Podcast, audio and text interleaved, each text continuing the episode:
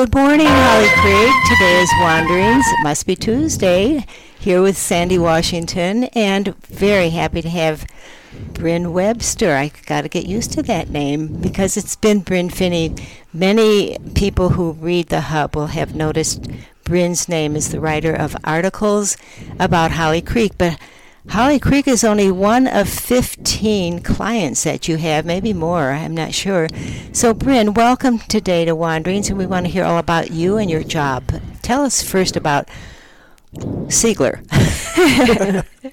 yes, thank you, Priscilla. Um, yeah, so I work for Sigler Communications. Um, we are a small consulting firm, and we work um, with a number of different clients in the western part of the U.S., mostly in Denver, but we also work with a number of water clients. So we work for uh, large utilities, including Denver Water, City of Englewood, Aurora Water, and we help others in Texas with building new reservoirs. We work on large infrastructure projects like pipelines, and we do all the communications around them. So and yeah. that by all the communications, that means what areas do you touch as far as yeah. So pretty much anything that we would want to relay to the public about the project so that they're in the know. So that includes helping build websites about the projects, um, social media posts about it so people know if there's construction impacts that might affect them or their driving routes. Um, it looks like fact sheets and helping with informational meetings. So that's one side of what we do that's very different than what we do, of course, for Christian living communities. But um, we really, really enjoy being able to do more of the media side of things for, for you guys. I sense there's a lot of gear changing yes, in your work. there is, but it makes it really fun. So, how did you prepare for all this? Uh, what kind? What was your education on getting knowledgeable in so many different areas? You know, I was really blessed. I learned a lot on the job, honestly. I've learned so much from Chuck, who um, many of our listeners probably also know, um, and from my um, boss, Lisa Sigler. Um, I studied at Wheaton College, which is in Chicago, and I studied English writing, um, but a lot of that was also more creative writing. So I had to transition a lot of those creative writing skills to uh, more of you know, on boots on the ground writing. And I loved in college doing some journalism style writing. And I'm really thrilled that I get to continue to do that, uh, especially for Christian living communities. So, mm. yeah. And you started uh, your early education. Mm-hmm. Tell us about that. It's so fascinating. You yeah. were homeschooled. Yes, I was. I was homeschooled all the way from um, kindergarten through when I graduated and um, I lived in a very small, tiny little mountain town called Redstone, which is about four hours on the western slope from here. And uh, we, you know, I started with learning with my sister. She's about three years younger than me, and we did a lot of learning together um, until I hit about fifth grade, and then I did Bob Jones University DVDs. Uh, my parents were really busy, so I used the DVDs to learn, and it was a it was a really good education. I, it was. Where did you live? Redstone. So it's yeah. So it's a very tiny town, uh, less than hundred population in oh, town. It's a beautiful spot. oh, it's wonderful. Yeah. So definitely loved growing up there. PE was going for hikes. well, tell us more about your curriculum and homeschooling yeah. times. Um, so it was it was a number of different classes. I, I did the whole spread of classes, which was good because it prepared me well for um, studying English and because you write on every topic, so there's nothing you that is unimportant. Um, and we we I would watch a, a video and then I would do the homework associated with it. A lot of people have the misnomer that if you do homeschooling, you don't work very hard mm. or that you don't like do a full day's worth of school or that you're working, you know, doing school in your pajamas. None of those were true for me. I often worked starting at 7:30 or 8 and I would be doing school some nights in high school until 7 p.m. at night. So it was very strenuous, but I learned a lot. Well, I I read online Bryn, that you mm. graduated from Wheaton College summa cum laude. and yeah, I know you weren't going to tell us that, but I, I am always happy to hear that homeschooling students are well educated and can compete if need be, in other areas. So you certainly have proved that. Yeah, I think it did a good job of teaching me how to learn. And that was what was most important. Because even when I got to college, there were things that I obviously had to learn while I was there too. And I had professors who came alongside me. But because I'd had the skills learned already about what it takes to actually study and explore and work hard. Mm-hmm. Now, there was something really beautiful that you did in the evenings at around your dinner table. Yeah. Tell us how that was. Yeah, so um, one of the things that we always looked forward to every day was uh, dinner time because we'd have great family discussions. Uh, my dad, in particular, um, loved learning, and he would often bring to the dinner table ideas for us to discuss. So, either as a current news topic, something he'd read, and he would ask us our thoughts about it. He'd read an article to ask us our thoughts, and we would discuss as a family. And that t- did a lot to help me learn critical thinking skills. Um, and also how to apply what I was learning in school. He'd ask us about, you know, what we were studying in science or history, and then, you know, we learned how to tie that into what was happening in current events. It sounds a little bit like wired word. It does, yeah. that car- carries on all through life. That Mm. you can I read love things. the idea of all of you sitting together at the dining room table. You know, so many families jump up because they go off to a soccer game or a basketball game or something. Yeah. But the fact that you four would sit together and discuss Yes. topics is wonderful. Yeah, it was definitely special. you know, It might have sure. helped that we were, you know, 30 minutes from anything else. How did you spend snow days? Ah, yes. um, snow days were especially fun because we uh, still had school, if you, by technical terms, because as long as we had internet, we could do school, even if there was two feet of snow. But my parents would self-declare snow days as ski days. They would come in in the morning and be like, "We're not, we're not doing school. We're gonna go ski at Aspen Snowmass because we're less than, you know, 45 minutes away, and nobody from the Front Range can get there. So, we're gonna take advantage of that new powder." Well, You've also eventually, wonderful skiers, all of you. we learned for sure. eventually, uh, you met the love of your life. And was he a fantastic skier also? so, uh, yes, my husband Nathan is actually from upstate New York. So, he had never been skiing when we met. Um, and so, actually, about six months in to us dating, I decided it would be a good idea for him to try with my parents. It was a little stressful for him to say. um, he was a really good sport about it, though. He he fell a lot, but uh, he did much better than I would have expected. And does he enjoy skiing now that you've gotten to know him better? In fact, I need to tell, or you tell. Two days ago, what did you celebrate? Oh yeah, uh, yes. Um, September 10th is our one year anniversary. So, yeah, we celebrated. And you Um, were married in Redstone? Yes, we were in my childhood church, which was a special, a special opportunity. Yeah. That that's just got to be kind of idyllic. Yes. you could return there for your wedding and hmm That's a special church because it was built um, a while ago. We had and the church community had help from another group that came in and helped them build it on the site of the old railroad tracks that go through Redstone. Has gorgeous stained glass windows. So Wa- was the evening, uh, not the evening, but the wedding? Did that go smoothly for you? it was a great day. We were had amazing weather. Um, the only slight hitch that even was even a slight hitch, but it kind of was. Uh, I decided that probably was not the best idea to get from the bottom floor of the church up to the sanctuary by taking the really ancient elevator. uh, I was afraid it would get stuck halfway, and that wouldn't be good. So I told my dad we should just go up the stairs. It's fine. I can maneuver stairs in my dress. Well, it was fine until about halfway up the stairs. One of the uh, part of the train of the dress got stuck to the central banister, and I couldn't move. So um, my poor dad, he goes down there. He's trying to untangle me from the railing, and it was just so funny. I was like, "Just tear it free. We gotta go." we were already really, really late for the ceremony. Everyone else was already standing up front. It was funny. I just I couldn't help but laugh. Did anyone have any idea that You you, might what? be 50, 50 minutes or 15 minutes late? You know, well, we were late because of photos, so everybody else just walked straight down, and so I felt like there was a really massive amount of time between when the last bridesmaid went down and when I went down. But most people said they didn't really notice, so it must have been less than 30 seconds. More stressful for you. Yes.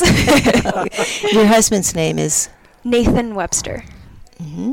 and what does he do? Yes, he's a mechanical engineer. Um, so, and I don't really know entirely what he does because he works on classified things. So, You have to Uh, respect that. yes, That's all do. we'll ask about him, except that he's he's very smart. He knows all of the things that I don't know very well. So, physics and math. it's so good that you found each other. So you're training at Wheaton College. Mm-hmm. What were the what was your major? What did you study? How did that help you most in this career you have? Yeah. You know, um, again, I think it was learning how to critically think well. Uh, Wheaton is a liberal arts school, which means I studied lots of different subjects, and uh, in addition to English, and I studied specifically writing, which meant I also had to do a number of classes related to different types of creative writing. So I started writing a novel, which I'm still working on. Um, we did some different kinds of creative writing on short stories, poetry, which I love. I've written hundreds of poems. Um, and the biggest help was I decided to take a class called Writing for Social Change.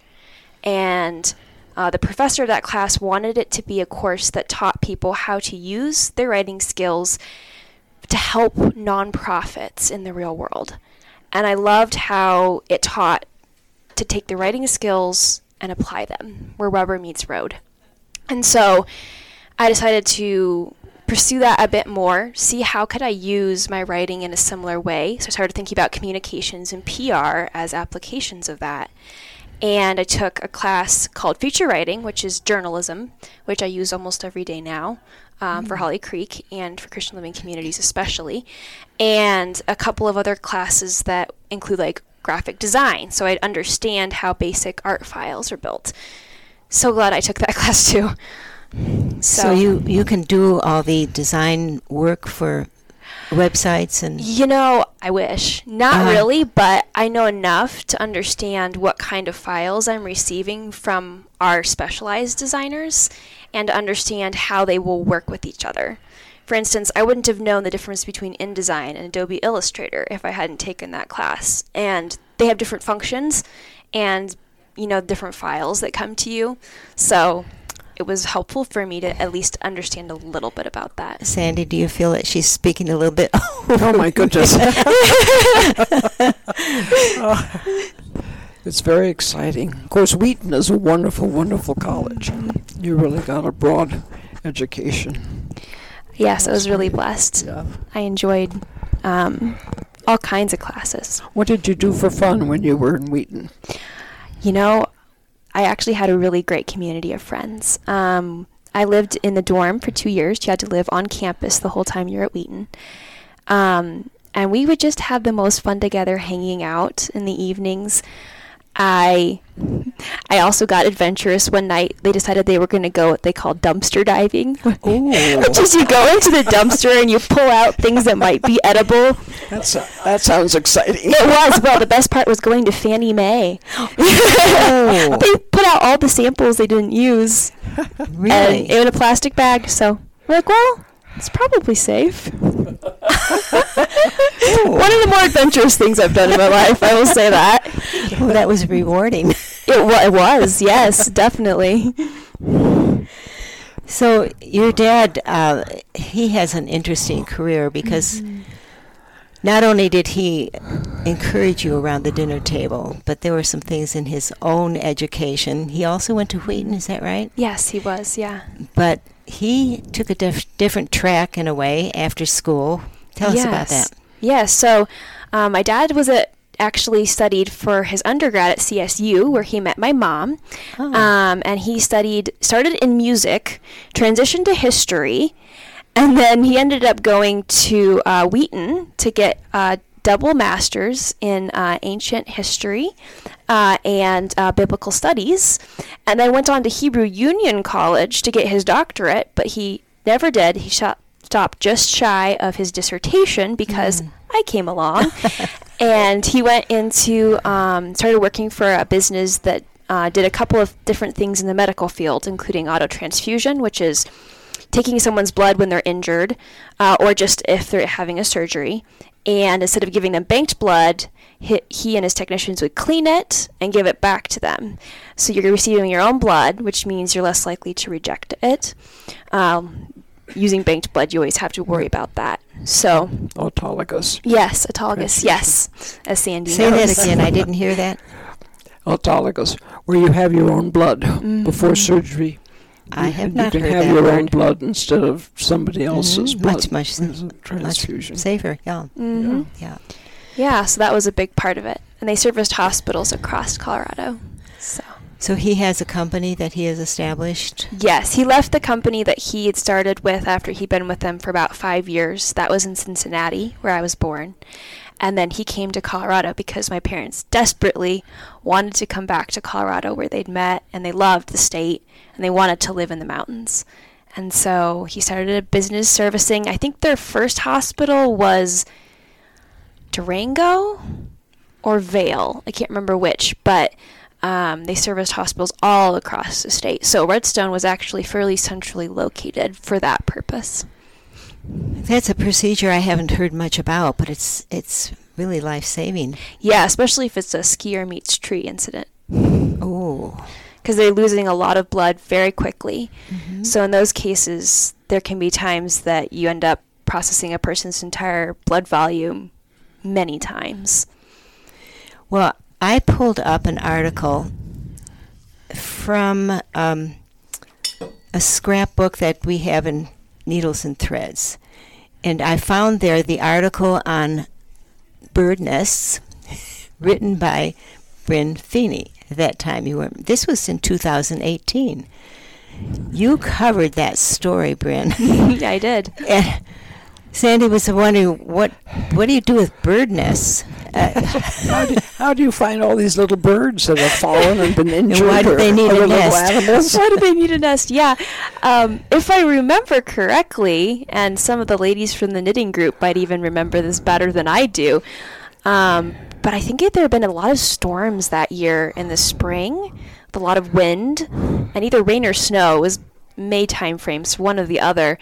And so a lot of the animals had gotten knocked out of trees, and so that was, or were just really cold. And so I think that was part of the, the reason that they needed so many little, little animal nests to keep them. this them was warm. requested by the executive director of the Greenwood Wildlife mm-hmm. Rehabilitation Center.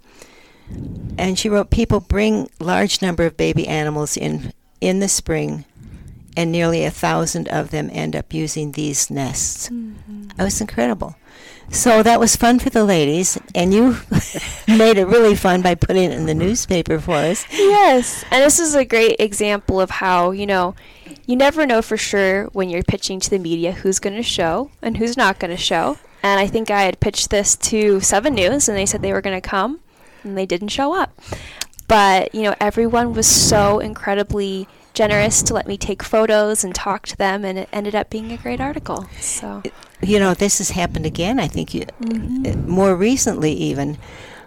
Uh, we were waiting for TV to come, and a lot of excited women sitting around, dripping a little.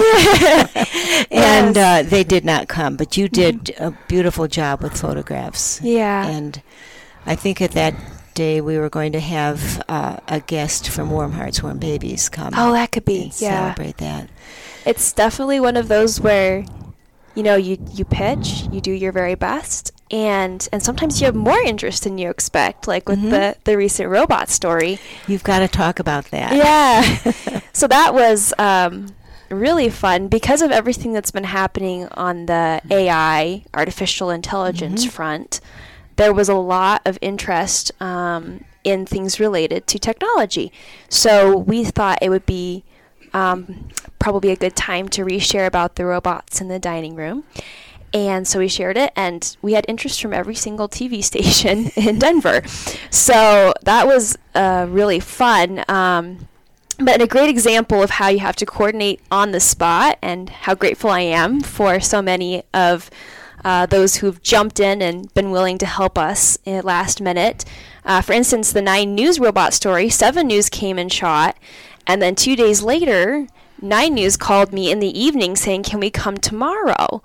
And I'd already, you know, so many of the residents had already been willing to come and be part of the Seven News show. I thought, who who can I get to do this on such last minute notice? And and thankfully uh, Priscilla and uh, Eve Glesney and some others were able to to come, and that story ended up airing many times. I think like between eight and ten times. So it was really, really great uh, positive coverage. That was What, a cha- fun what time. channel aired it?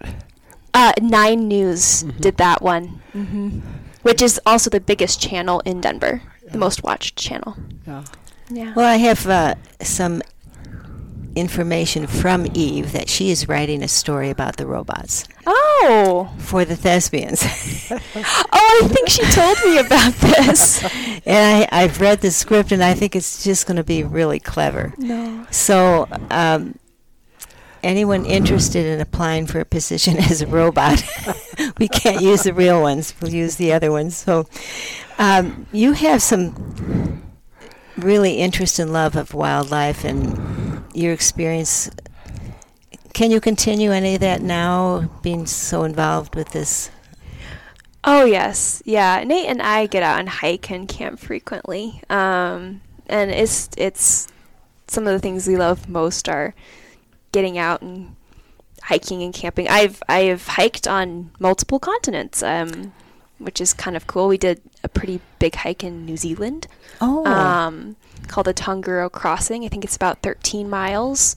Um, it was so blustery that when the wind stopped blowing, you almost fall over because you're compensating so hard. Oh. that was that was a crazy experience. It's up past uh, the side of what was the mountain they filmed as Mount Doom in Lord of the Rings, but it was so blustery we couldn't even see the mountain, which is kind of Really? ironic. But that was quite the experience. That might be one of the most interesting times I've I've hiked. But um, we also tried to hike Mount Olympus this past summer um, in Greece, but uh, we ended up aborting that um, adventure at 3 a.m. that morning because our guide's ankle was twisted and he couldn't do Oh. it. That's not um, where you want to be at 3 a.m. No, well, it would have been a 17-hour hike three days Oh. after we landed in Greece. That- So I was I was okay with that, especially because it snowed up there that day, and we were not up there. I was glad. You also told us about a fun story that happened when you were still at your ho- parents' home. uh, Yes. about hippity. What hippity? A hop? hippity hop? Yes. what my family calls the hippity hop incident. Um, we have a, lo- a lot of wildlife growing up, um, of all kinds.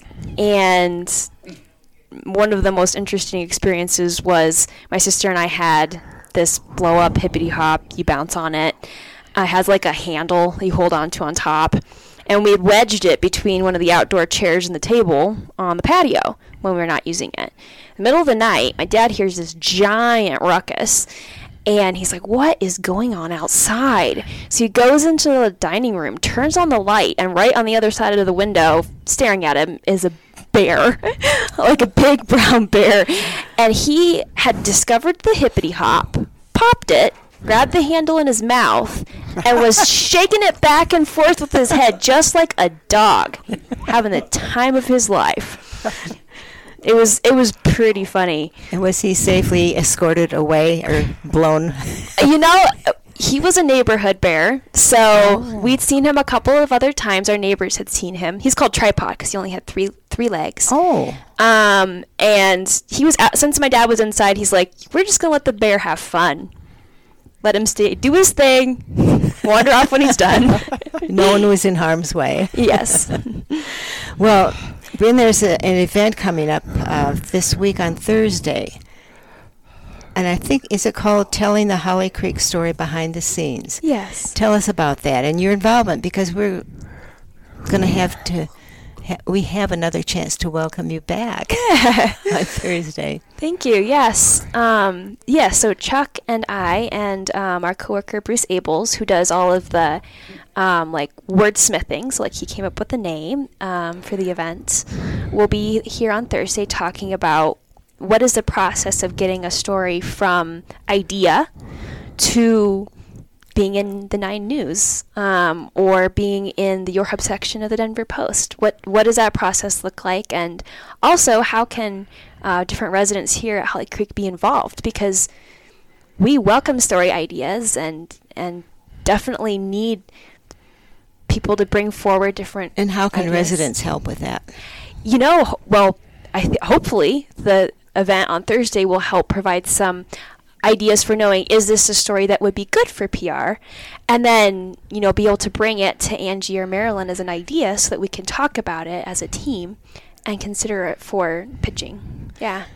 And what kind of stories do you like, or what what what would get your attention? Yeah, you know, we've talked about all kinds of things. Um, usually it falls into one of a couple categories. Either it's something that's happening at Holly Creek that's resident led, so like a new group.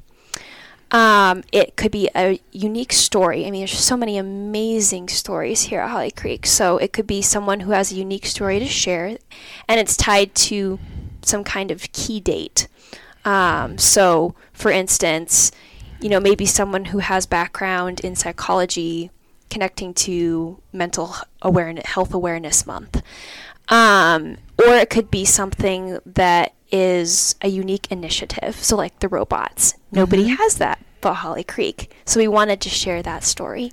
So, if it has some element of uniqueness and it's creative or has an element of connection between different generations, um, all those things make a story media worthy. You have covered a number of residents, I believe, at Holly Creek. Am I recalling? Um, oh, the story of the submarine that was with. Oh, yes. I'm trying to remember who exactly that was with.